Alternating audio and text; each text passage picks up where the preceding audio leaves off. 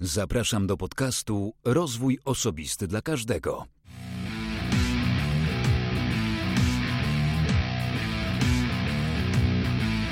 Zapraszam Was do wysłuchania czterdziestego ósmego odcinka podcastu, ale zanim przedstawię gościa dzisiejszego odcinka, mam dla Was dwa tematy.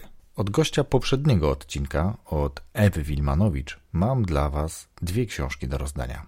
Dwie książki pod tytułem Reputacja osobista. Co należy zrobić, aby otrzymać taką książkę?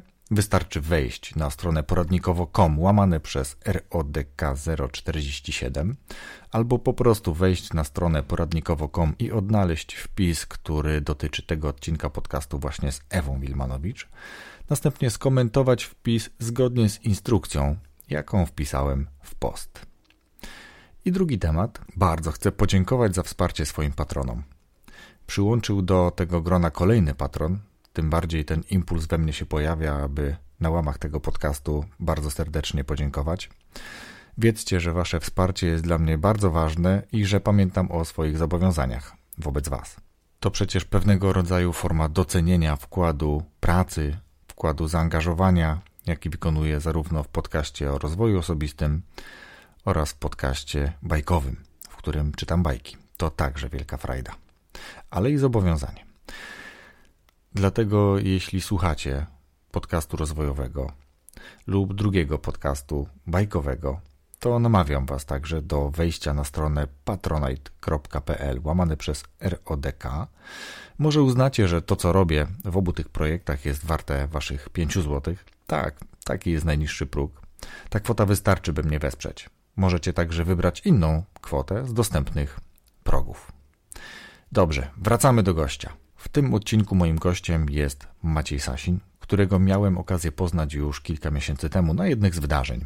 Później Maciej nagrał ze mną swój pierwszy wywiad na czerwcowym wydarzeniu Pyrkaster, które miałem wielką przyjemność współorganizować, a to nagranie było elementem warsztatów, jakie podczas tego spotkania organizowaliśmy.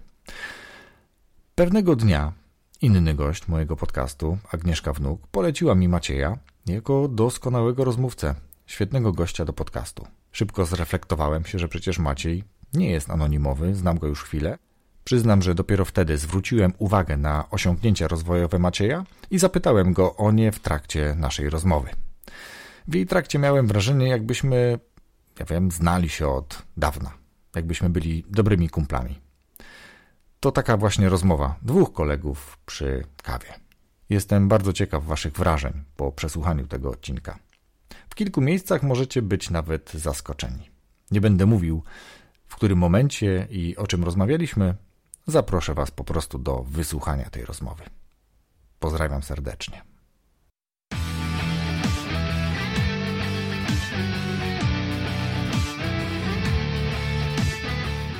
Cześć Macieju, dziękuję bardzo za przyjęcie zaproszenia do podcastu. Cześć Wojtek. Myśmy z Maciejem mieli już okazję się spotkać nawet kilka razy, no ale okazało się, że Maciej też ma bardzo wiele ciekawych rzeczy do opowiedzenia, a teraz nam się wszystkim ładnie przedstawi, powie czym się zajmuje. Cześć wszystkim, nazywam się Maciej Sasin, jestem konsultantem rozwoju organizacji i na co dzień wspieram firmy w podnoszeniu efektywności. To krótko i zwięźle, a jakbyś teraz trochę to rozwinął jeszcze. Na czym to polega? To są takie trzy główne obszary, w których się specjalizuję. Z jednej strony jest to efektywność osobista i skuteczne zarządzanie sobą w czasie.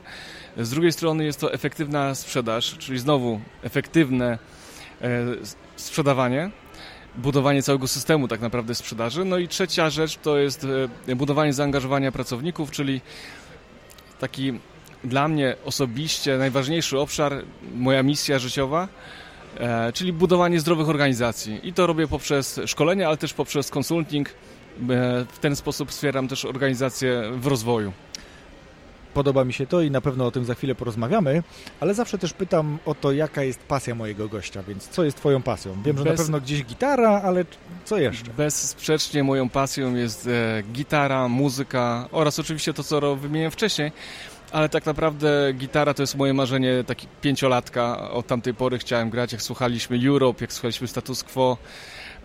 I od, od tamtej pory chciałem się nauczyć grać na gitarze. Nauczyłem się grać na gitarze w wieku chyba szesnastu lat, ale później grałem na studiach.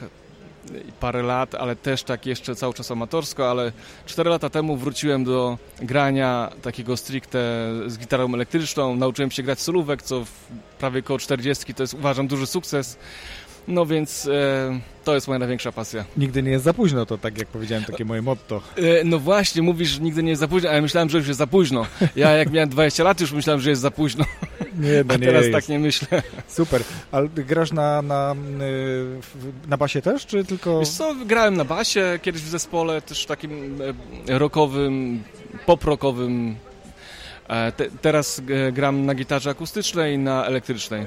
Pytam, bo mój syn sam też amatorsko zaczął się uczyć grać na basie, coś sobie brzdęka, no tak od czasu do czasu bierze ją sobie i, i, i próbuje coś sobie odtworzyć, ale to jest pewnie taka, wiesz, przejściowa pasja, zobaczymy, ale co z tego lepiej, wyjdzie. Ale lepiej, żeby nie przejściowa, żeby była taka bardziej, przejś... bardziej stała, ponieważ naprawdę muzyka rozwija umysł i po...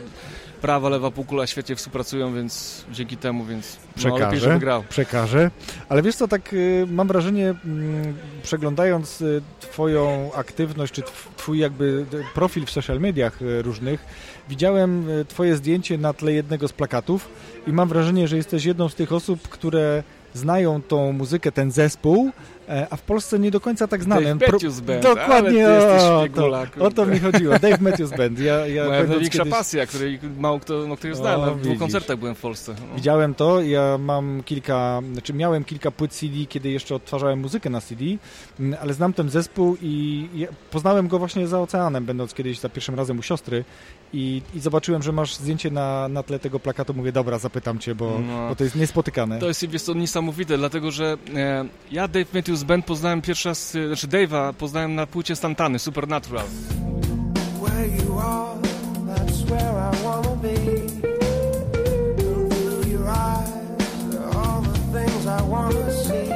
Tak. Mówię, ale super koleś, w ogóle jaki głos i tak dalej. Później y, sąsiad, z którym mieszkaliśmy na mieszkaniu studenckim, mówi, że on zna taki zespół e, Dave Matthews Band i ten, ja mówię, tam coś tam, a tam, ale to był rok e, dziewięćdziesiąty dziewiąty. Dokładnie w tym samym roku poznałem ten zespół. A ja zbagatelizowałem, mówię, a tam, do, no tam, nie?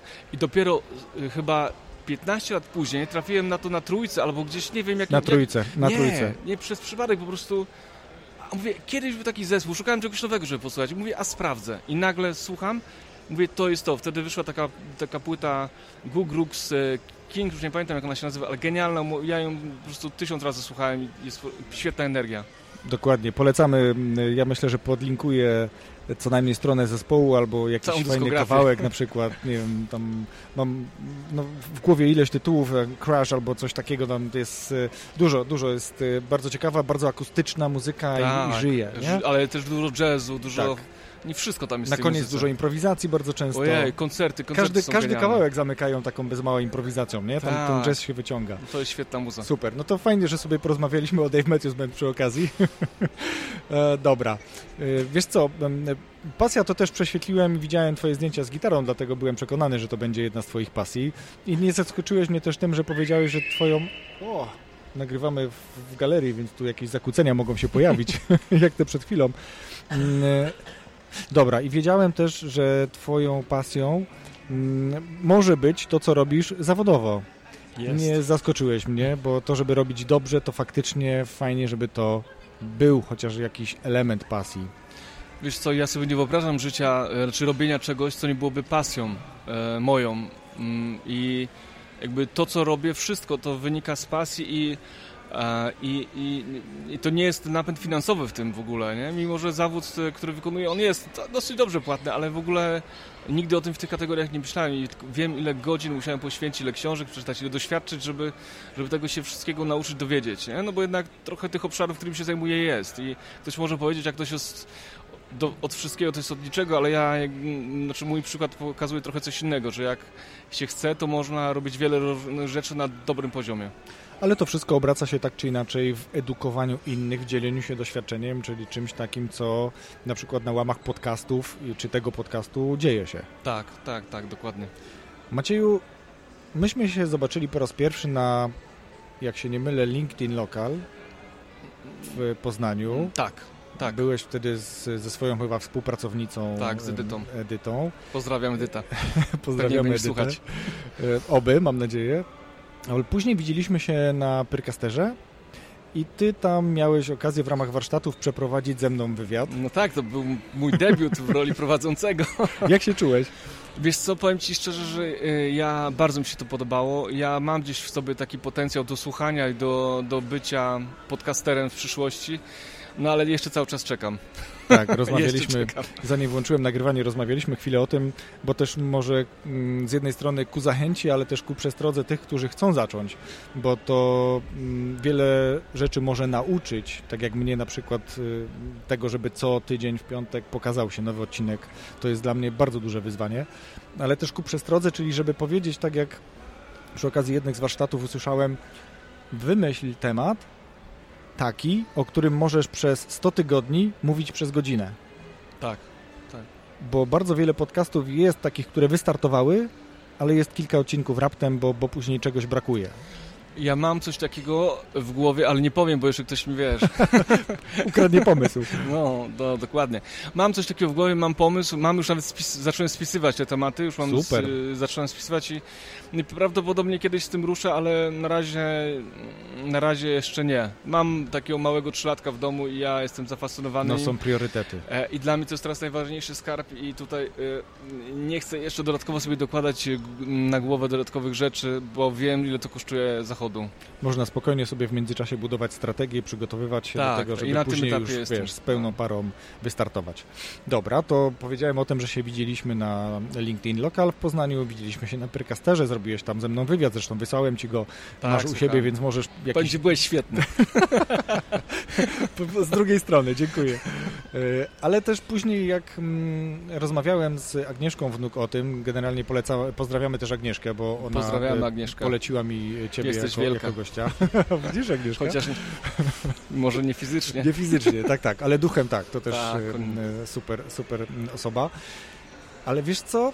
Dzięki temu przyjrzałem się też temu, co robisz, trochę bardziej niż wcześniej i widziałem, że wydałeś też książki właśnie w temacie, jakim się zajmujesz. Jakbyś trochę nawiązał do tych książek? Czym one są dla ciebie? Co spowodowało tak naprawdę, że postanowiłeś je napisać? Wiesz co, to jest ciekawe w ogóle w kontekście rozwoju osobistego. Kiedyś należałem do takiej grupy B N I w Polsce, w Poznaniu, jeszcze zakładanej wtedy przez Grzegorza Turniaka i mieliśmy takie spotkania, których mieliśmy... Notabene gościa w tym podcaście też. No, pozdrawiam Grzegorz.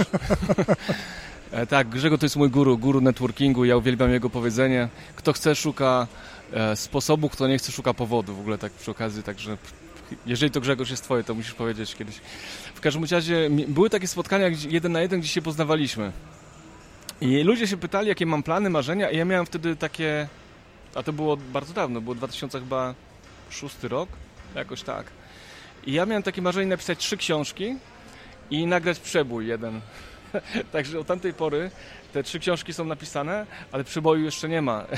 Ale myślę, że kiedyś dopnę swego, chociaż nie muszę ja go nagrać, ale jedna z moich piosenek, żeby gdzieś to zaistniała, to byłbym szczęśliwy. Ale zobacz, jak to działa, nie? Jakby myślisz o czymś, wyobrażasz sobie coś, nagle później się to dzieje. Nie? To nagraj mi demówkę do podcastu, to ja wtedy po setnym odcinku zmienię demówkę i będzie twoje intro na przykład. I okay. Już będzie przebój. No, ale wiesz co, jeszcze właśnie w, w tym kontekście rozwoju osobistego, to wiesz co, dla mnie to jest e, taki bardzo fajny moment, że jakby jak, jak ja o czymś myślę, o czymś myślę i, i to bardzo długo za to się nie zabieram, chodzę z tym, to jest jakby ni, taka prokrastynacja, nie? Nic się z tym nie dzieje i nagle, nagle, nie wiem, może minąć, nie wiem, rok, dwa, nie wiem, trzy, ja nagle wtedy ruszam i się zaczyna dziać, nie? Więc jakby... Rozwój osobisty to jest coś, co się dzieje często w podświadomości i on nagle wypływa z nas i nagle zaczynamy realizować. Jak, a propos pytasz o te książki. Ja w ogóle mam taką ideę, to się, to się nazywa ProToolsy. To są takie checklisty. Takie checklisty służące do na przykład właśnie do zbudowania jakiejś strategii efektywności osobistej, strategii sprzedaży, właśnie budowania zaangażowania pracowników, rozwoju organizacji i w ogóle, w ogóle. I każda z tych książek jest stworzona w oparciu o tą checklistę. I dla mnie to jest coś takiego, co... E, wydaje mi się, że nikt... Znaczy, jest coś takiego, znaczy funkcjonuje coś takiego, jest wiele akronimów różnego rodzaju. ale jakoś mi się to wszystko poukładało, że mam tych ProToolsów chyba już chyba z dwanaście, no i to jest taka świetna, świetny sposób w ogóle myślenia o rozwoju jakby dla mnie, tak? Checklista w ogóle, że sprawdzasz siebie, ale sprawdzasz też pewne obszary, w których funkcjonujesz i później możesz o nich myśleć. Teraz na przykład jak, jak, jaka jest konsekwencja tego ProToolsa, na przykład ProTime Tools, czyli tej, o tej efektywności osobistej, tej książki też. Jak cokolwiek czytam, na przykład jakiś artykuł, podcast czy co, to robię sobie, otagowuję sobie i na przykład proaktywność jest takim pierwszym elementem tej listy ProTime Tools i sobie zaznaczam za każdym razem link do tego, czy link, czy tag, czy, czy artykuł o tym i ja cały czas o tym myślę i to gdzieś tam do, do mnie wraca. Więc e, dla mnie to jest, checklista jest takim elementem rozwoju, tak, z jednej strony kontroli, ale też rozwoju myślenia o tym, o gromadzeniu też wiedzy, nie? Którą cały czas ja zdobywam, bo ja codziennie czytam wszystko i słucham podcastów teraz. Dzięki Tobie, dzięki w ogóle. Wkręciłem się w te podcasty i to jest, to jest niesamowite właśnie, że takie niby proste rzeczy, oczy, czasami może oczywiste, ale pracują w nas i pozwalają nam się rozwijać. Ja jestem też wielkim fanem checklist. Może niekoniecznie checklist osobistych, bo to jest coś dla mnie... Nie patrzyłem na to w tych kategoriach. Natomiast w kategoriach zawodowych, szczególnie w momencie, kiedy buduję nowy zespół albo buduję nowy pre- proces, to ta checklista jest dla mnie świetnym narzędziem do tego, żeby nie umykały rzeczy. Dokładnie. Tak? Czyli takie rzeczy, które wiem, że muszę sprawdzić codziennie, skontrolować, czy wykonać, które mogę raz w tygodniu, które mhm. raz na dwa tygodnie, które raz w miesiącu i bardzo cieszę się, że zespół nauczył się korzystania z checklist, widzi w nich dobre narzędzie. Mało tego, sami na podstawie checklisty, którą dla nich stworzyłem, stworzyli kilka innych mniejszych dla takich podzespołów. Więc to jest, w tej kategorii checklista jest dla mnie świetnym narzędziem. Dla mnie to jest w ogóle całe zarządzanie wiedzą. Checklista. W checkliście można zamknąć wszystko, mhm. wiesz. Robisz, my na przykład też organizujemy konferencje, robimy te konferencje i podzieliliśmy sobie na, na, na konteksty. I jak się przygotowujemy, no przecież nie robimy ich codziennie, więc robimy tam co parę miesięcy, więc wchodzimy sobie tylko na checklistę i sprawdzamy, co jest do zrobienia. W ogóle ja mam checklistę chyba w firmie na wszystko. Naprawdę. Tak, jakiś czas temu, w maju, odchodził taki kluczowy pracownik, który, który zakładał praktycznie ze mną firmę i on przez chyba pół roku nic nie robił innego, jak całą wiedzę, którą miał, przykładał na checklisty. Ale checklista jest też w tym na, kontekście świetnym narzędziem, które zastępuje procedurę. Tak, dokładnie, bo to właśnie to jest checklista, a, czyli bardzo ogólna, pokazująca, wiesz, tak jak reflektor, gdzie trzeba spojrzeć, ale nie daje procedury. Chociaż niektóre są trochę procedurami, nie ukrywajmy, nie? Ale, ale jednak większość jest taka logiczna, bardzo taka ogólna. Nie? Świetnie, bo to strukturyzuje proces czy wiedzę, tak jak tak. powiedziałeś. Nie? To jest tak, tak, tak, w mojej tak, ocenie tak. naprawdę doskonałe narzędzie. Dobra, powiedziałeś, co było taką... takim początkiem tego, co, skąd się wzięły te książki. Ja widziałem dwie, a mówiłeś o trzech? Wiesz co, jedna o zarządzaniu czasem, druga o strategii sprzedaży, a. tak naprawdę modelu, okay. tworzeniu takiego mm-hmm. modelu sprzedaży, no i trzecia o budowaniu zaangażowania pracownika. Zaangażowanie. Tutaj tak dwa jest. Wydania. Dobra, faktycznie. Ja, to jest sukces o tych też. Dwóch rozmawialiśmy, jedna mi umknęła. Dobra, a teraz jeszcze jakbyś tylko powiedział mm, trochę więcej o każdej z nich tak naprawdę. Czego... ale w, takich, w takim formacie tagowym wręcz, czego można się spodziewać po każdej z nich, bo one dotykają wspólnego dla mnie tematu, ale tak naprawdę są dość specjalistyczne i można je traktować zupełnie oddzielnie. Tak, wiesz co, to co je łączy, to kiedyś myślałem o tym, bo też się w sumie zastanawiałem, to po prostu nacisk na efektywność. Wszystkie są tak naprawdę o efektywności. Od, pierwsza, czy, o, którą napisałem, to właśnie w kontekście budowania zaangażowania pracowników, em, podtytuł, czyli jak motywować i rozwijać pracowników, tak naprawdę o tym, jak budować środowisko pracy, w którym ludziom będzie się chciało pracować. I to jest znowu checklista, każdy rozdział to jest jeden element, tak, proactive tools, ja tak to tak, tak nazywam i u, u, u, bardzo mocno uwzględnia takie myślenie bliskie turkusowym organizacjom, czyli, e, czyli takim opartych na zaufaniu, na odpowiedzialności. Co ciekawe, ta książka była pisana w dwa tysiące piętnastym roku, w tym samym czasie, co w Polsce wyszła Lalu i to jest w ogóle niesamowita ta książka i pracować inaczej. Tak, tak, tak.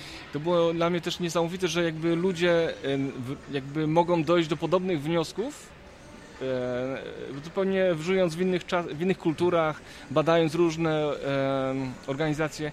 Ja się oparłem tak, tak w sumie na organizacjach, w których ja funkcjonowałem, na takich zwykłych, hierarchicznych, ale wiedziałem, że jak, jak zaczyna się dobrze dziać w tych organizacjach, to właśnie dzięki temu mnie więcej, między innymi co pokazywał Lalu. Mhm. Więc to jest, to jest ta książka o budowaniu zaangażowania. Druga książka to była książka Efektywny system pracy, czyli jak zarządzać sobą w czasie. Ona jest stricte o efektywności osobistej. Myślę, że teraz warto ją przypomnieć, dlatego że ta efektywność dzisiaj w stosunku do tych wszystkich, nazwijmy to popularnie, zakłócaczy, no, ma niebagatelne znaczenie. Tak, dokładnie. Tam też ten temat poruszam. Jest rozdział mindfulness, uważność, właśnie o uważności, jak ona jest, jak ona jest ważna, a to jest To jest klucz tak naprawdę do współczesnych czasów. Ci, którzy mają czas dla siebie i nie przerywają, nie dają sobie przerywać, to wygrywają, tak uważam. Natomiast ta książka powstała w takich okolicznościach, że ja byłem, pisałem ją przed operacją i po operacji, takiej taki usunięcia guza mózgu, nowotworu. No i powiem szczerze, on, no to piętno tam jest w tej książce, odwołuję się od tego. Jednocześnie miałem też takie poczucie takiego trochę pośpiechu, żeby tą książkę gdzieś tam pisać, i, i, bo, bo byłem przed operacją i pamiętam, że pisałem ją jakby dosłownie no, no każdej wolnej chwili przed. przed nie? I pamiętam później, jak już operacja dobrze się potoczyła w miarę i wracałem do zdrowia, to też, też ją pisałem wtedy i, i to było dla mnie takie, taki katarzis trochę, można powiedzieć, taki, taka odskocznia też od myślenia o tej rehabilitacji, o tym wszystkim. Więc to, to, to, to było super. Nie? A powiedz jeszcze o trzeciej książce, bo za chwilę też chętnie wrócę do, do tego katarsis. A trzecia książka to była o sprzedaży. O sku, jest o skutecznej sprzedaży i znowu to jest dwanaście obszarów, które są ważne w kontekście budowania modelu tak naprawdę sprzedaży. Ja to lubię porównać do Osterwal, Osterwaldera, tworzenia modelów biznesowych, bo ona dziś tak podobnie funkcjonuje. Jest kilka obszarów, które trzeba uwzględnić. Oczywiście one nie dotyczą całej strategii firmy, ale tylko sprzedaży. Więc Więc fajna, fajna rzecz, natomiast e, pisałem ją znowu w takim ciekawym czasie w kontekście rozwoju osobistego, że urodził mi się syn. I słuchaj, ja... E, Czyli jakieś trzy lata temu. To było dokładnie trzy lata temu. Ja napisałem tę książkę w trzy lata i wyobraź sobie, jaka była moja motywacja. E, ja sobie postanowiłem, że, bo zanim się dziecko urodziło, to słyszeliśmy, no to teraz zobaczysz, nie? Teraz to będziesz miał przerąbane, w ogóle nic nie zrobisz, nie? I ja powiedziałem nie. Tak być nie może. I tak, wróciłem do gry na gitarze, codziennie grałem, grałem codziennie z godzinę, pisałem książkę codziennie, wstawałem rano o szóstej, pisałem z półtorej, dwie godziny, jak jeszcze dziecko z żoną spały sobie smacznie i wieczorami tak, wieczorami tak samo i słuchaj, udowodniłem sobie i napisałem tą książkę. Ale nie było za darmo, nie? Po pół roku normalnie prawie w depresję wpadłem, nie? Po prostu z, z wycieńczenia, nie? Z, z, taką bra- z braku takiej równowagi, bo wiesz, oprócz tego, że dziecko cię co chwilę budzi w nocy, co, jesteś przemęczony, jeszcze pracujesz, e, sam jeszcze wracałem jakby do zdrowia, bo całkiem świeżo po tej operacji byłem, e, więc e, no powiem ci, że to był taki maraton, nie, nie maraton, to był triatlon. Nie? To był triatlon. No właśnie, to pokazuje przy okazji tego, o czym mówisz, jak ważny, a bagatelizowany jest temat snu, nie wyspania się, to nawet w jednym takim krótkim poście napisałem, nie chodzi o wyspanie się, ale wysypianie się. Tak, wiesz co, ja pamiętam, dokładnie to przeżyłem. To było takie pół roku, w którym bardzo mało spałem. Ja, ja, co, inna, co więcej, jak Tymek zaczął spać, przesypiać całą noc, ja tą, ja tą datę pamiętam. To było czternastego lutego i to nieważne to było. Świetny prezent na walentynki. Tak, ale wtedy całą noc, jak ja byłem szczęśliwy, nie, że on po prostu przespał. I, to, i, to, i pamiętam ten, to, ten rok tego deficytu, to było strasznie odczuwalne. I, i tak irytacja, rozdrażnienie. A jeszcze do tego sobie dołożyłem te, tą gitarę i dołożyłem sobie to pisanie książek. No i praca codzienna i wiesz, no obowiązki domowe, no, no trochę na złość mamie odmrożę uszy. Tak, i trochę tak to było i wiesz, zawziąłem się, ale taki trochę jestem, że jak coś się nie da, no to ja wtedy trochę jak, jak ten taki osioł uparty do przodu idę. Jak ja nie skoczę? Trochę tak, jak taki, taki Polak prawdziwy, nie? E, no ale udało się, wiesz, ale chyba bym tego nie powtórzył, powiem szczerze, nie, no to, chyba nie polecam tej drogi. Kurczę, nie wiem, bo ja też często używam słowa udało się, ale Walkiewicz Jacek wiem, tak, tak wiem, odwołuje wiem. się do tego, udało, udało się, się przeżyć. Udało się przeżyć, ale, ale generalnie jest to wynik y, działania po prostu. Nie? nie, wiesz co, zrobiłem to, jestem dumny z tego, ale powiem ci szczerze, że nie wiem, nie powtórzyłbym tego chyba, nie? Bo po prostu, znaczy... Jak tak spojrzę tak na piętnaście lat tego, tego swojego życia, co się udało, jakbym, jakbym miał zacząć od... to nie wiem, czym to powtórzył. Chyba by mi się nie chciało. Nie? Jakby nie? Wiedząc, ile, ile, ile to energii kosztowało. Natomiast to mi znajomo jakieś powiedziała, taki, taki fajny cytat, nie wiem skąd, ale przywołała go, że gdybyśmy wiedzieli, ile energii będą kosztować, będzie kosztować nas realizacja naszych marzeń, to byśmy prawdopodobnie tego ich nie zrealizowali. Więc ja tak myślę, lepiej że tutaj... Nie wiedzieć. Lepiej nie wiedzieć, nie? Czasem może dlatego z tym podcastem. Ja już wiem, ile to zajmuje czasu, dlatego tego nie realizuję. Przyjdzie czas, przyjdzie czas. Przyjdzie, przyjdzie, dobra, też tak myślę. Maćku, powiedz mi jeszcze, zanim o inną rzecz ciebie zapytam, czym ty się zajmowałeś na samym, jakby na samym początku? Jaka była twoja droga zawodowa? Wiesz co... E... Bo teraz jesteś właścicielem firmy, tak? Tak, tak, tak. tak. Ale nie, firmy... to, to, to nie jest jakby rzecz, którą zajmowałeś się od zawsze. Wiesz co, z mojej perspektywy to tak. Okej. Okay. Powiem ci tak, no bo tak, były studia. Na studiach ja wykonywałem dziesiątki prac, jak typowy millennials, jak to mówią. Ja uważam w ogóle, ta rozmowa o millennialsach jest trudna, bo jak spojrzysz sobie na rozwój człowieka, no to człowiek musi testować i się zarzuca, że tutaj popracują rok, tutaj dwa lata, ale jak i odchodzą. Ale to jest normalne. Ja, ja policzyłem sobie kiedyś, że w ciągu studiów wykonywałem dziesięć różnych prac, zawodów, można powiedzieć, różne rzeczy robiłem. Od pracy na produkcji, przez no wszystko, wszystko, wszystko tak naprawdę. Praca jako menedżer, też koncerty graliśmy w zespole i różne rzeczy w sprzedaży, w ubezpieczeniach. No i skończyłem te studia, a studiowałem siedem lat, bo studiowałem socjologię i filozofię, a jeszcze robiłem studia podyplomowe z psychologii w zarządzaniu. No i tak chciałem iść do tego H R u, nie? Tylko że to był czas, w którym bezrobocie było dwadzieścia procent. I, to se newraty. No i powiem ci szczerze, że no, miałem do wyboru, no, albo jakby iść i robić to, czego się nie chce, albo robić to, co się wymarzyło. No i zapałem bakcyla na studiach podyplomowych. Chciałem być trenerem i, i postanowiłem sobie taki cel. No i go zrealizowałem zaraz w dwa lata, bo zaraz się jakoś udało wkręcić do jakichś różnych projektów unijnych wtedy jeszcze. Pierwsze zlecenia pozyskać i tak buksowałem się z dwa lata z rynkiem. Było ciężko generalnie, no bo jak ja miałem dwadzieścia sześć lat, teraz patrzę, Boże, dzieckiem byłem jeszcze. I, ale postawiłem sobie ten cel i, i, i wtedy trafiłem do... Znaczy na ogłoszenie poszukiwali trenera wewnętrznego do firmy z branży motoryzacyjnej i mówię, a zobaczę, pójdę. A że ja jestem z wykształcenia technik, mechanik pojazdów samochodowych, firma, motor, branża motoryzacyjna, mówię, to na pewno się dogadam. No i trafiłem do tej, do tej firmy, to był dealer Volkswagena, Skoda, Audi, Porsche, Porsche i Bentleya tutaj w Poznaniu, w Warszawie, znaczy później te marki się tam do, dochodziły. E, no i tam pracowałem jako H R menadżer, teraz to się nazywa H R Business Partner, czyli generalnie robiłem wszystko, co związane z H R em. Zatrudniałem ludzi, e, szkoliłem, rozwijałem, pisałem biuletyn informacyjny, wewnętrzny. Robiłem asysmenty, współpracowałem z zarządem nad strategią, no wszystko, wszystko, wszystko, co można było robić. I znowu, jakby jak zaczynałem tam pracę, nie miałem, tak naprawdę miałem być tylko trenerem, czyli miałem szkolić z obsługi klienta, ale wziąłem sobie na głowę tyle, bo po prostu mnie to interesowało. Mhm. Jakby podwyżek za to nie było tam dużych, tak, z czasem, ale... ale pasja ja... była. Słucham? Ale pasja była. Tak, właśnie ja, ja, ja byłem wkręcony, ja tam nie musiałem, nikt mnie tam nie kontrolował, ja tam po prostu trałem jak głupi po dziesięć dwanaście godzin dziennie i mi to sprawiało frajdę. To była prawdziwa pasja, że dzieci nie mieliśmy wtedy, więc, e, więc ja naprawdę się poświęcałem tej robocie, ale dla mnie też było w ogóle fas, fan, fa, fantastyczne to, że ja mogłem obserwować świetnych ludzi lepszych od siebie często, na przykład w sprzedaży, którzy robili takie wyniki, że się tam handlowcom nie śniło i oglądanie tych ludzi w praktyce to jest dopiero przeżycie, nie? Jak jesteś biurko w biurko, patrzysz, jak on rozmawia z klientem przez telefon, jak prowadzi rozmowę i wiesz, co później możesz przeczytać w takiej książce Sprzedawaj jak Challenger. Ja to wszystko widziałem na własnych na, na, na własne oczy, jak ci ludzie, którzy są prawdziwymi challengerami, czyli świetnymi sprzedawcami, najlepszymi, robiącymi często sześćdziesiąt do osiemdziesięciu procent wyniku firmy, działu. Ja to widziałem na, na własne oczy, jak czytałem tą książkę Sprzedawaj jak Challenger, kojarzysz ją może? Tak. No, to tam mówię, no to, to kilku takich w życiu spotkałem, kilku nawet takich szkoliłem, ale nie wiedziałem, że to oni. To, to jest niesamowite.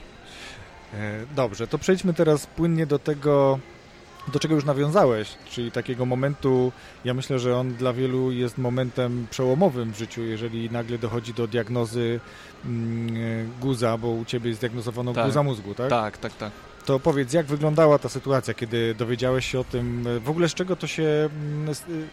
Mnie jeszcze ciekawi tak trochę, jak do tego doszło, że w ogóle ta diagnoza się pojawiła. Właśnie, to jest, jak to mówią, nie ma przypadków.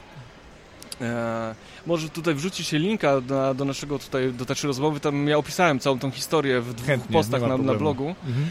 I powiem Ci, to było, to było przypadkowe, e, ale to zobacz, co, do, czego, do czego ja musiałem siebie doprowadzić, żeby to się wydarzyło. W każdym razie jechałem na szkolenie, jechałem na szkolenie po urlopie, e, który trwał trzy tygodnie. Oczywiście to były trzy tygodnie, ale... Tak naprawdę dużo pracowałem na, na tym urlopie także, no bo trzy tygodnie nie da się tak zostawić firmy i nic nie robić. I wróciłem z tego urlopu i zacząłem jeszcze więcej pracować. Ja pamiętam, że zaliczyłem wtedy dwie szesnastki i z tego takiego relaksu wpadłem po prostu w katorgę niemalże. No i, e, nad, bo, bo oczywiście no, trzeba jakby nadgonić i zaraz mam wyjazd szkoleniowy z Poznania jechałem do Armałowa, więc jakby pod Przemyśl. No i wiesz, wsiadam do samochodów, to, to była środa, i wyjeżdżam za Poznań, koło Kościana i to mówię, tak jakoś kurde się źle czuję, nie? Ale byłem na jakiejś stacji benzynowej, zjadłem hot doga, mówię, pewnie coś jest nie tak. No i jednak co, co jadę, coraz dalej jestem w kierunku tego Wrocławia i nagle dostaję takich zawrotów głowy, że biorę głowę w lewo, w prawo i tak mi się świat rozjeżdża. Mówię, kurde, ale mnie kurde zemdliło, ale mają hot dogi mocne, kurde, może jakieś L S D mi tam dodali czy coś, nie wiem. No dobra, ale miałem autostopowiczów, chłopacy jechali na koncert, i mówię, wiesz co, macie, ma któryś prawo jazdy? No mówię, jeden tam jestem zawodowym kierowcą, no to siadaj, to do, do Katowic pojedziesz. A ja, wiesz, pojechaliśmy, on, on, on jedzie, ja tam coraz gorzej odpływam na tym, na tym fotelu, mówię, kurde, co jest? Ale mówię, pewnie hot doga zjadłem. W tych Katowicach przesiedliśmy się, ja czułem się coraz gorzej, to tak jakbym, nie wiem, był po pięciu piwach przynajmniej, nie? Ale moje myślenie, jadę do klienta, jadę do klienta, jadę, Muszę bo dojechać. Przecież tak, tak. Mhm. Ale że w, w Krakowie byliśmy mówieni z kolegą, razem mieliśmy prowadzić szkolenie, mówię, słuchaj, e, Tomek, w ogóle pozdrawienia do Tomka, jak słucha, Tomek Marcinkowski, pozdrawiam, e, Tomek, wiesz co, ja zostawię auto na balisach, a ty weź i poje, pojedziemy. No i wysiadłem, jak dojechałem do tych, do tych balic, a jechałem tam za tirem po prostu w takim odstępie bezpiecznym, żeby po prostu tylko patrzyłem na, na jego rejestrację, żeby wiesz, żeby, no żeby jakoś mi ten świat się nie rozjeżdżał. E, no i dojeżdżam do, tych, do tego Krakowa tam, i wychodzę z samochodu, a jak mnie rzuciło, to tak dobre pięć metrów w jedną stronę i, i, i w drugie. I mówię, kurde, chyba coś jednak jest z tym. I na wymioty mnie zebrało, no to mówię, okej, okay, ale to zaraz przejdzie, nie? Ale wsiadam do tego samochodu, to jedziemy z Tomkiem, nic, nie? I tak po prostu dojechaliśmy do tego Armałowa, zobaczyłem hotel piękny, super wjazd i tam już poprosiłem o karetkę, nie? Po paru godzinach takiej walki z sobą, bo oczywiście na szkolenie miałem następny dzień, no i zabrali mnie już karetką do, do szpitala, spędziłem tam z tydzień, długo diagnozowali, nie mogli, miałem wszystko tam, punkcję, tomograf, nic się wykazało, wszystko ładnie, pięknie, zrobili rezonans i pach, kuleczka się w głowie pokazała, nie? No i wtedy... Okazało się, że to jest taki guz, który zaatakował nerw twarzowo-słuchowy. To jest tak chyba nerw, nerw siódmy kąta mostkowo-móżdżkowego, coś takiego. Generalnie w samym, przy samym błędniku. No i okazało się, że po prostu to jest taki no dosyć popularny guz. Summa summarum, gdzieś tam chyba parę osób na sto tysięcy ma tego guza. No i trzeba byłoby wykonać operację usunięcia tego, tego, tego... Od razu tam w, w tym szpitalu? Nie, nie, to wiesz co, to później, jeszcze parę miesięcy później, nie? Ale mhm. wiesz, to ja myślę, że ja, ja miałem tak naprawdę objawy zapalenia błędnika, nie? I jakby tego nie da się, to wynik stresu tak naprawdę, do czego nie, jakby do, do, doprowadziła właśnie cała ta sytuacja moim zdaniem, no, ale przez przypadek właśnie odkryto to tak zwane znalezisko, nie? Że niestety ten guz się tam ujawnił, no i trzeba było go usunąć. No i na szczęście w Bydgoszczy są świetni specjaliści i tego guza wycięli. Niestety nie bezstratnie, no bo tam straciłem właśnie struch w jednym uchu i mimikę w połowie twarzy, ale generalnie już teraz jest lepiej. I od niedawna nawet mogę wrócić do biegania, tak przez parę lat miałem zawroty głowy.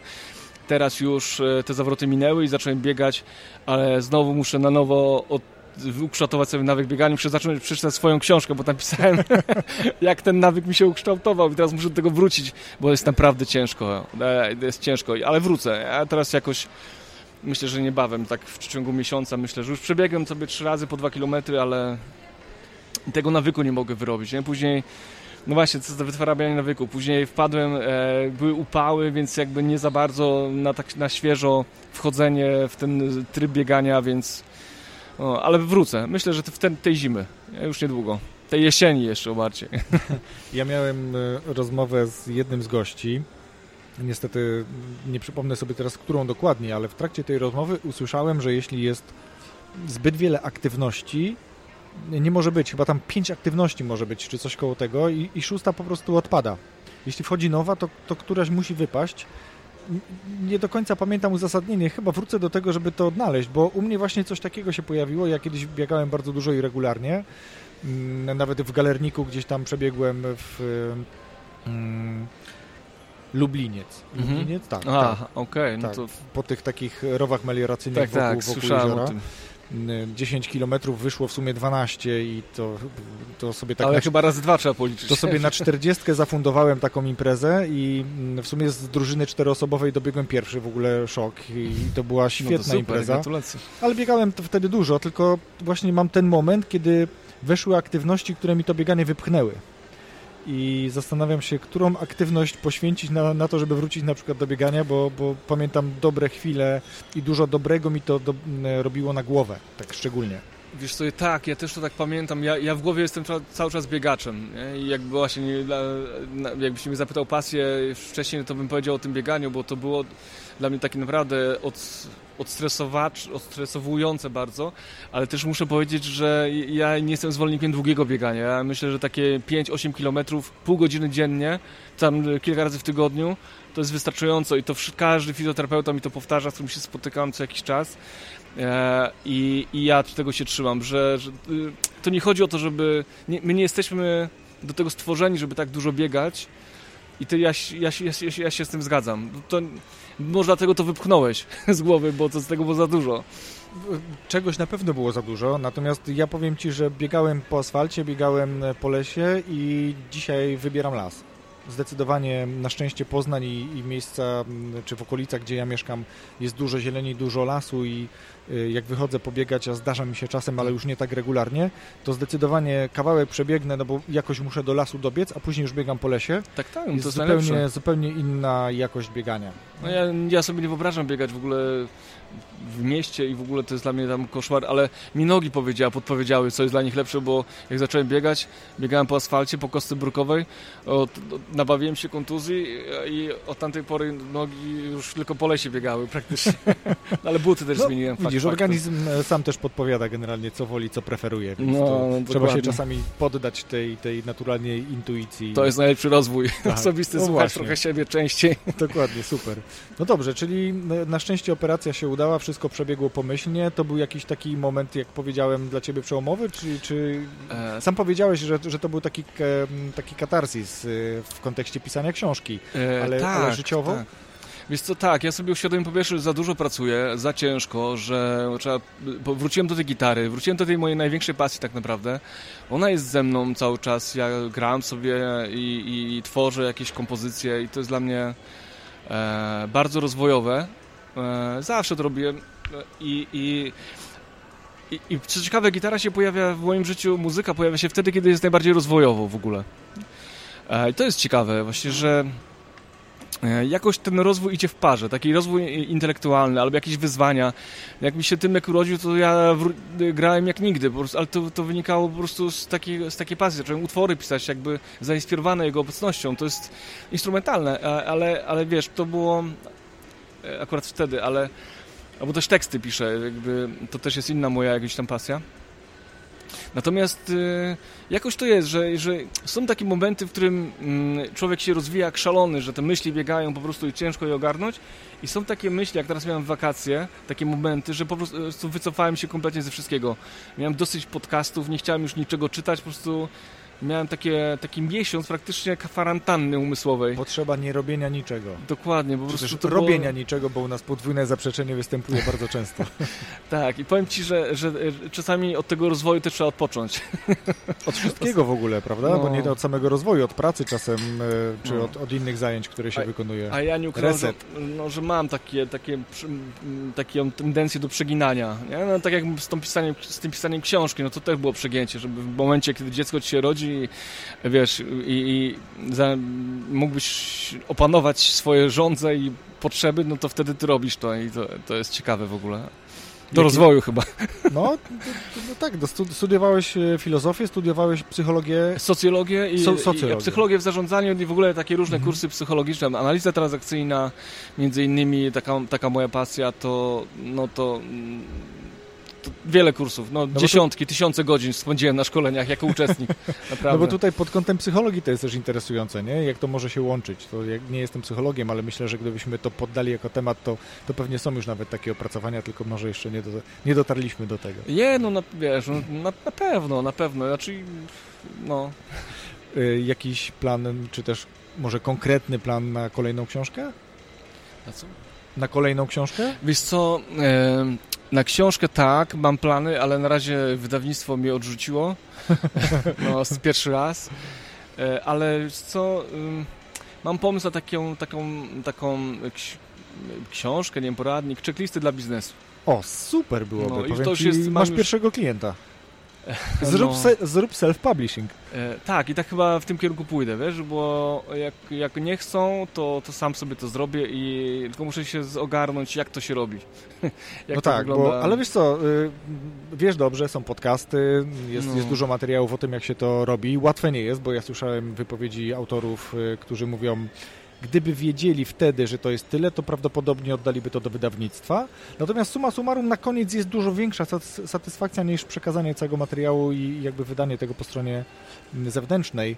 Ale tak jak powiedziałem, masz pierwszego klienta. Ja rozmawialiśmy chwilę o checklistach, ja tu widzę naprawdę... co może być zabawne, bo koledzy, którzy, którzy, z którymi pracowałem jakieś piętnaście dwadzieścia lat temu, to była firma, gdzie, gdzie pracowaliśmy na checklistach, ale bardzo tego nie lubiliśmy wtedy.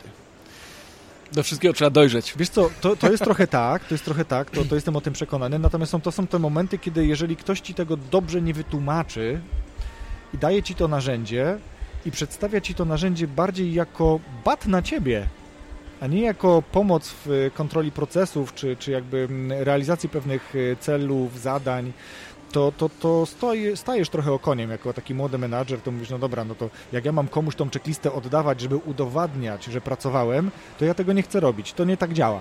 No nie. Natomiast kiedy zrozumiałem, że ja potrzebuję tego narzędzia już w późniejszych zawodach, czy w późniejszych miejscach, gdzie pracowałem, to zupełnie inne podejście i, i ja jestem ciekaw tego podejścia, które na pewno w tej książce byś zawarł, bo rozmawialiśmy o tym, że ja checklistę widzę w tej właśnie kontroli procesów, to jest taki element pilnowania, żeby dla, edukowan- dla młodego menadżera, młodego pracownika, młodego stażem nie uciekały rzeczy ważne. Ale nie ale... tylko, dla starych też tak jak my. Tak, myślę, że tak, ale ty też mówisz o takim, wiesz, o takiej checkliście na przykład do, do rozwoju osobistego, do, do świadomego rozwijania siebie.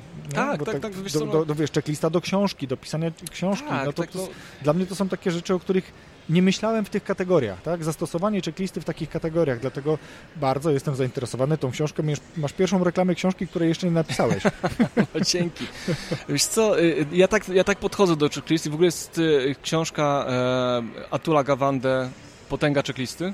Świetna książka, to mnie zainspirowało, ale ja jestem też takim zwolennikiem strukturalizmu.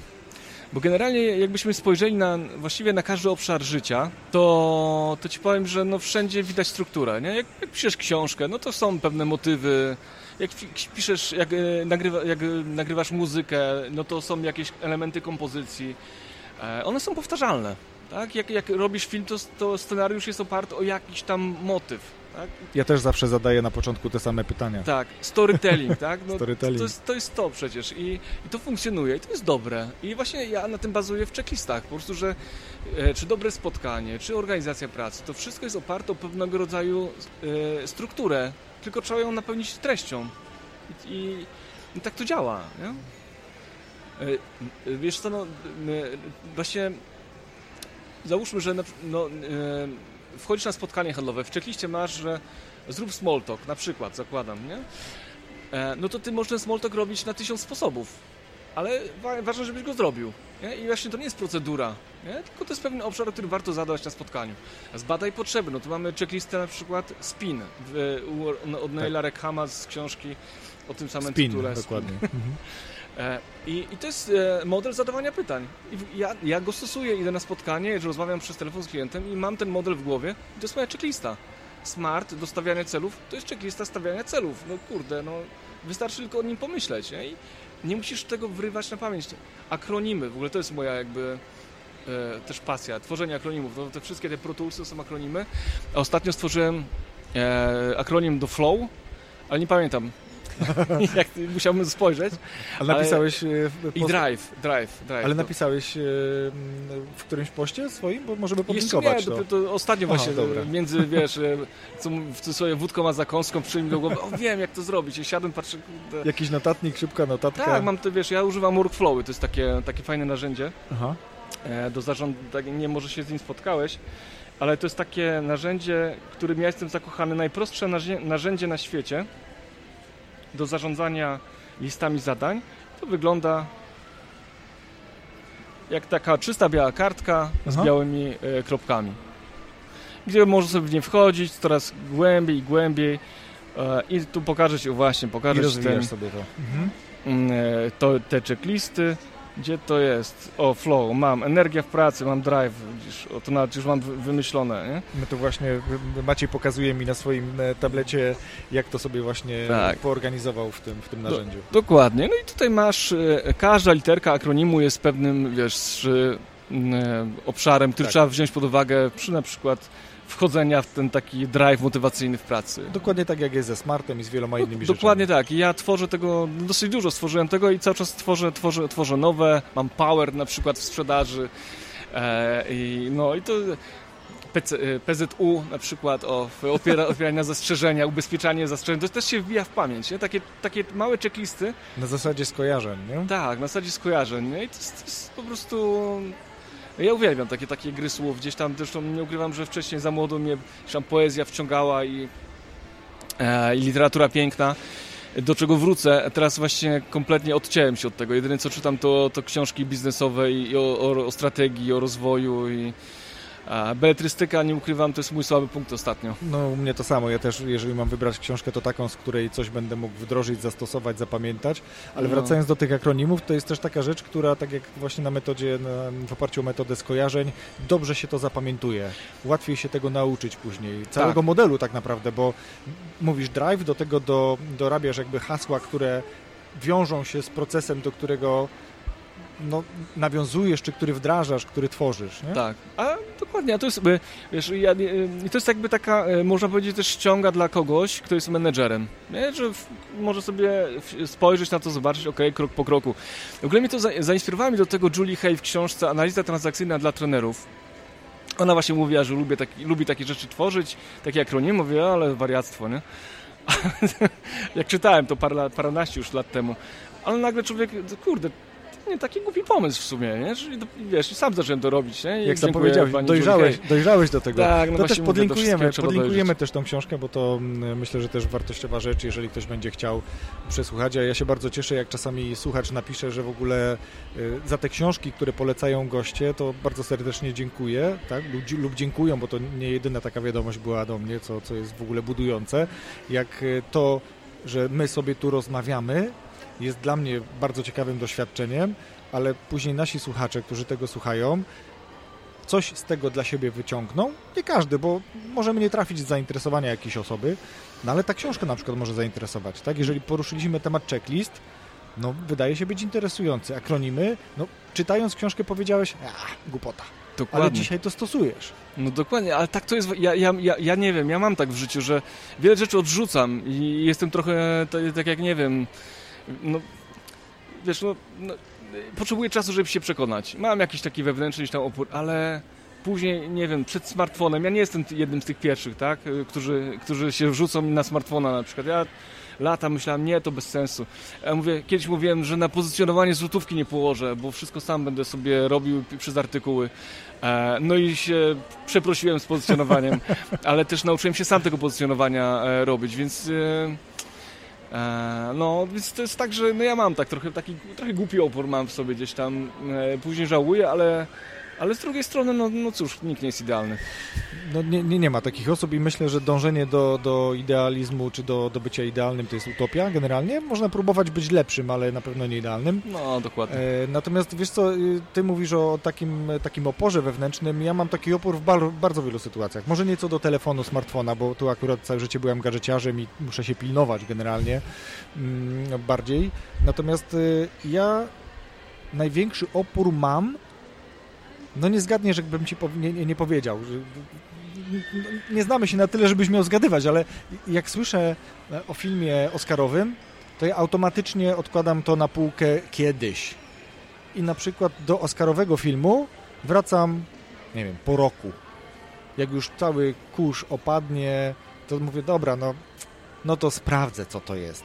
I czasami to jest takie właśnie... To witaj w klubie. Wow, nie? Tak? Też tak masz? No, bardzo mało. Nie wiem czemu, bo wiesz co, no bo jak już... Chyba to jest... Nie, może to jest... Umie, ja tak u siebie diagnozuję ten mechanizm. Jak już coś wszyscy oglądają, to wszyscy mówią, no to już właściwie, no to już nie jest takie, wiesz, fajne, nie? No już jak, jak jest coś oryginalnego, coś takiego nietuzinkowego, no to wtedy mnie to kręci, nie? No to... Jedynie to chyba jest w muzyce tak, że moim największym, oprócz tego Dave Matthews Band, największym takim... taką miłością darzę Pink, Pink Floyd i mm. Davida Gilmoura. I powiem tobie, że gitarzystę właśnie, który gra najprościej na świecie, ale najpiękniej. I na skali chyba, na, na pentatonice, czyli na najprostszej skali, ale do czego zmierzam? Że no to jest zespół, który tak naprawdę oprócz The Beatles chyba sprzedał najwięcej milionów płyt na świecie, a to jest taki, no w ogóle nie w moim stylu, tak? No Dave Matthews Band, tak, no nikt tego w Polsce nie słucha, no to to Sasin słucha, tak? Jazzu nikt w Polsce nie słucha, no to Sas- Sasin słucha, nie? Ale, no ale jak już coś jest dobre, no takie znane, no to co to tam, nie? Tak samo z tymi filmami oscarowymi. Chociaż e, ten e, e, ostatnio taki fajny był o tej podróży e, e, Białego i Murzyna w, w czasach tego muzyka, kurde, Blue, nie. Vigo. No dobrze, dobrze, że smartfony są, nie? To bo są, tak, tak. tak. Ja później się dziwić, że, że młodzi ludzie rzeczywiście... Green ma... Book. Green Book. Green, Green Book, Book. No dokładnie. Właśnie. A później się dziwić, że młodzi ludzie, kurde, nie mają pamięci, nie? Że cały czas ze smartfonem. Ale wiesz co, to jest jeszcze zupełnie inny przypadek, bo ty masz smartfona, ja mam smartfona i wiemy, jak z niego skorzystać, jeżeli na przykład właśnie mam przed chwilą pustkę w głowie, jak się nazywał ten aktor, jaki był tytuł filmu. Natomiast dużo, ja nie chcę znowu takiego wielkiego u- uogólnienia robić, ale no niech będzie. Dużo młodych osób ma smartfony, siedzi z twarzą w tym smartfonie, ale jak zapytasz o coś, to nie potrafią go użyć, nie potrafią go no sprawdzić. Tak, tak, tak, to rzeczywiście, ale wiesz co, nie potrafią ja wyszukać tak myślę... czegoś, jakiejś informacji. Wiesz, ja tak myślę, że to jest taka... Ja widzę też, łapię sam siebie na tym, że wiesz, kiedyś jak musiałeś coś... E, chciałeś sobie coś przypomnieć, nie wiem, piosenkę, melodię, albo... To skojarzenia. To musiałeś wyciągać z głębi tego tak, mózgu. Tak, tak. A teraz bierzesz telefon i te jakby nie ma tej pracy, że te neurony pewnie gdzieś one się nie układają w głowie i nie, nie, nie, nie, nie ma tej, tej powtarzalności, tak? Ludzie nie pamiętają. Ja też mam coś takiego, że wiesz, czytam tysiąc rzeczy, ale nie czytam głęboko tak jak kiedyś, nie? Ja mam wrażenie, że ja teraz bardziej skanuję niż czytam. Ale to też z tego powodu pewnie, że mam dużą wiedzę, już jakby, jakby nie, żeby rodzynki wyciągam z, z tekstu. Najważniejsze rzeczy. I, no, no, wracając, coś... trochę, wracając trochę do filmów, ja powiem ci, że od dawna nie oglądamy w domu telewizji jako takiej. Ja jest nie telewizor. Mam też. Nie, ja mam telewizor, ale m, lubię sobie wieczorem jakiś film dla relaksu zobaczyć. Nie przepadam no, za serialami, ja ale powiem oglądam, ci, że odkryłem. Ja, okej, okay, rozumiem. Ale powiem ci, że ja odkryłem dokumentalne filmy. No ja I, i, i cały powiem czas ci, to robię. No tak, ale wiesz co, ja, ja, nie, ja nie byłem fanem takiego kina. Nie? nie byłem fanem takich filmów, natomiast to jest trochę jak czytanie biografii. No. A biografia ma wartość. I takie filmy dokumentalne, które oglądam, jak oglądałem, nie wiem, o, o Trumpie na przykład na Netflixie, czy chyba na H B O, też go oglądałem. Czy na H B O był, teraz, teraz oglądałem całkiem niedawno film o Robinie Williamsie. Good morning, Vietnam! Hey, this is not a test, this is rock and roll! Tym aktorze, który, który zginął, tak? Zabił się. No mój, też jeden z moich ulubionych. No, no właśnie, ja, też jeden z moich ulubionych, dlatego pisząc krótki wpis na blogu i nagrywając jeden odcinek o właśnie takich mentorach, wymieniłem go i wymieniłem ten, ten film tam, bo no, No wywarł na mnie pewnego rodzaju wrażenie. A nie? Powiedz, a jak wywarł na ciebie Patch Adams? Jakie wrażenie? Nie no, rewelacyjne. Ja to ja, to, ja uwielbiam. Skórka w ogóle, jak, jak wiesz... No, jak się wspomina, nie? Ja teraz Ale czuję. Wiesz co, jest kilka takich filmów, bo między Niebem a Piekłem też jest niesamowity film z Robinem tak, Williamsem. Tak, ale nie, nie wiem czemu, słuchaj, ale bo, zobacz, w kontekście rozwoju osobistego, zobacz, tam Patch Adams trafia do tego psychiatryka. Tak, tak. Nie? To jest w ogóle szok, jak on tam pomaga ludziom. Dwa, jak on później przechodzi sam tragedię e, i w ogóle w jakim wieku tam trafia. Co jest w ogóle jakby niesamowite, że jakby dla mnie to jest, to jest kwintesencja rozwoju osobistego no ten film. I właśnie i tutaj ciekawy, ciekawy temat też poruszyliśmy, myślę, bo na, jest taka grupa, jedna z wielu grup, trener, trenerowi, trenerem, Jestem tak, tam. kojarzysz Uczestnicy. pewnie. No. I, I tam czasami poruszają temat, a jaki film polecicie w jakimś tam kontekście właśnie, żeby móc go obejrzeć i, i później na przykład nawiązywać do niego. No to jednym z kluczowych, myślę, filmów, które poruszany jest na szkoleniach z negocjacji, to jest właśnie Negocjator. Tak. Yy, ale tutaj jest bardzo dużo przeróżnych filmów, które, y, które można użyć na bardzo wielu różnych szkoleniach. Konteksty, czy, czy właśnie tak jak teraz powiedziałeś, Patch Adams, to jest też doskonały film, który można rozkładać ja, na czynniki no ja, na, na wielu ja szkoleniach. Ja stosuję po prostu do bólu, nie? Ja mam cały filmiki, jakby po, cały film pocięty i wiem, wiesz, jak to tam, który moment, gdzie zagra. To jest genialne. Do trudnego klienta, do komunikacji przede wszystkim. O komu- film o komunikacji de facto, o komunikowaniu się ludzi, o, o raporcie, o budowaniu wiesz, e, m, takiego porozumienia z człowiekiem. To jest piękny film. I, i ja, tak jak Ci powiedziałem, nie jestem fanem seriali, natomiast Darek Użycki, jeden z moich gości, człowiek, którego też bardzo szanuję, m, skłonił mnie, nawet on nie wie być może o tym, oglądałem serial przez niego, e, Breaking Bad. Właśnie to jest film, który, kurde, właśnie to jest z tych Oscarowych, co jest tak popularny, że... Tak? Nie, to jest Oscarowiec? Nie, nie, ale tych, że mnie tak ale, jest popularny, okay, dobra, ostatnio na jakiejś liście był mm-hmm. pierwszy, że go nie oglądałem jeszcze. Breaking Bad, no, to, to jest też film, który można użyć na, jakby wiesz, do, do pokazywania w kontekście wielu szkoleń. Jak się bohater zmienia i, i, i co nim powoduje, jak się zmienia motywacja, jak się zmieniają wartości, jak się zmienia wszystko w życiu tak naprawdę i w oparciu też trochę o diagnozę, nie? No bo też, też, yy, też główny bohater z, został zdiagnozowany jako chory, tylko tam był chyba rak płuc, jak się nie mylę. Mhm. Wiesz co, kurde. Ale to je, jakiś taki film z przemocą, czy nie bardzo? Wiesz co, nie... Trochę pewnie jest, no bo to jest o nauczycielu chemii, który A, okazuje się, że jest e, chory, okay, więc okay, nagle okay. zaczyna produkować genialny, to jakby to, to muszę jakościowo obejść, narkotyk, nie? No, Jak, jakiś tam.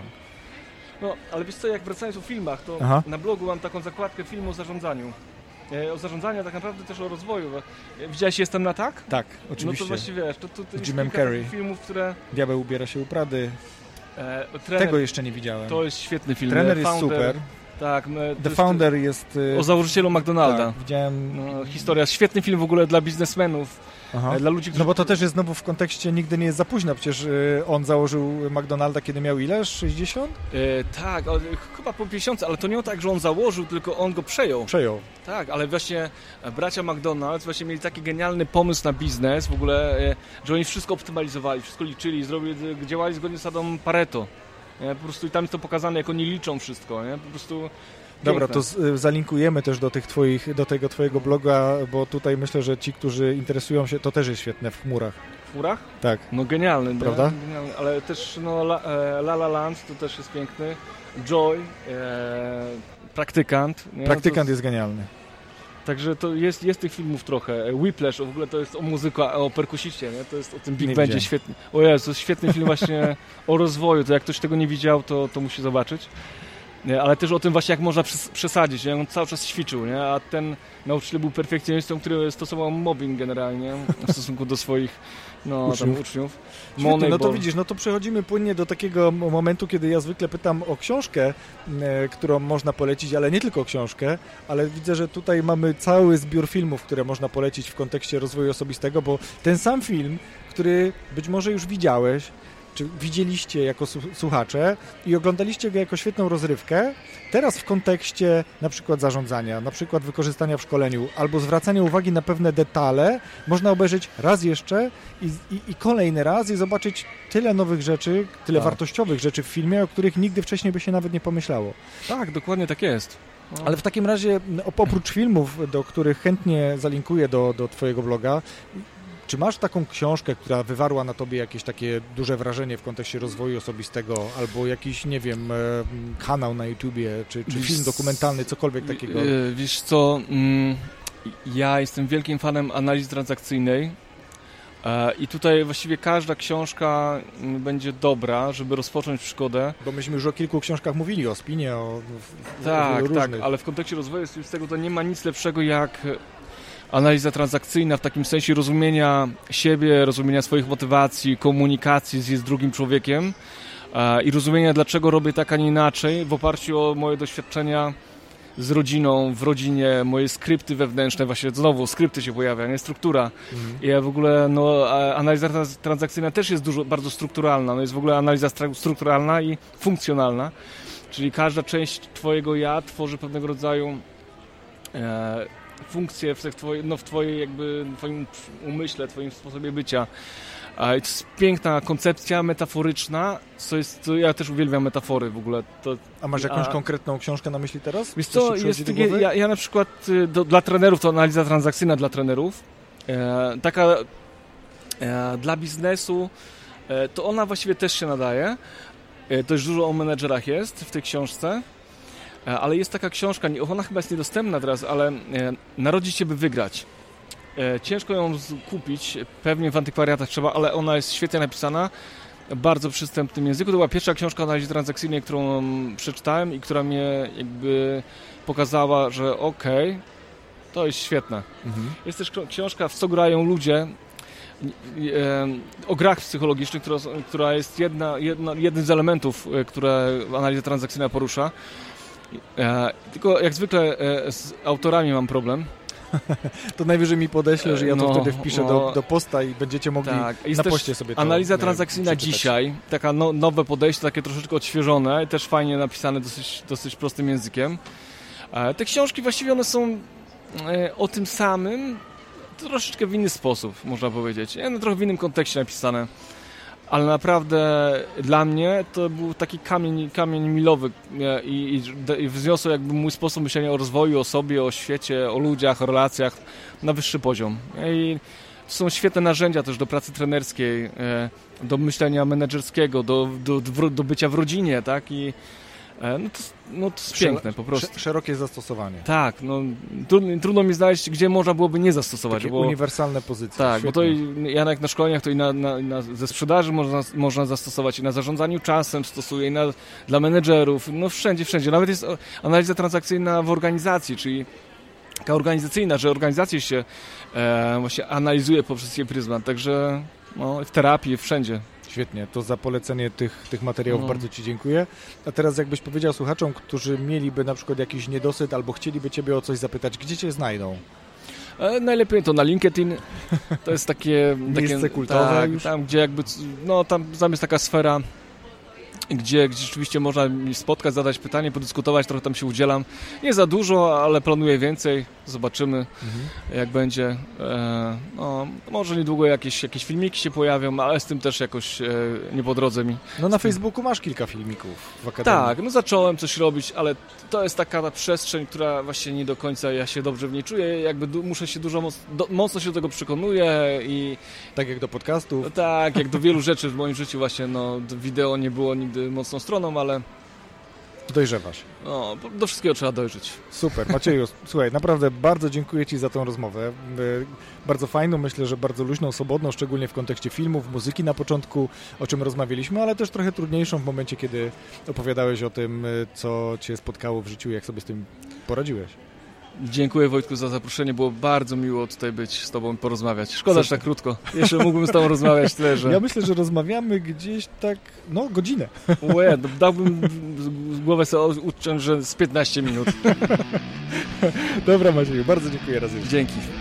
Rozwój osobisty dla każdego.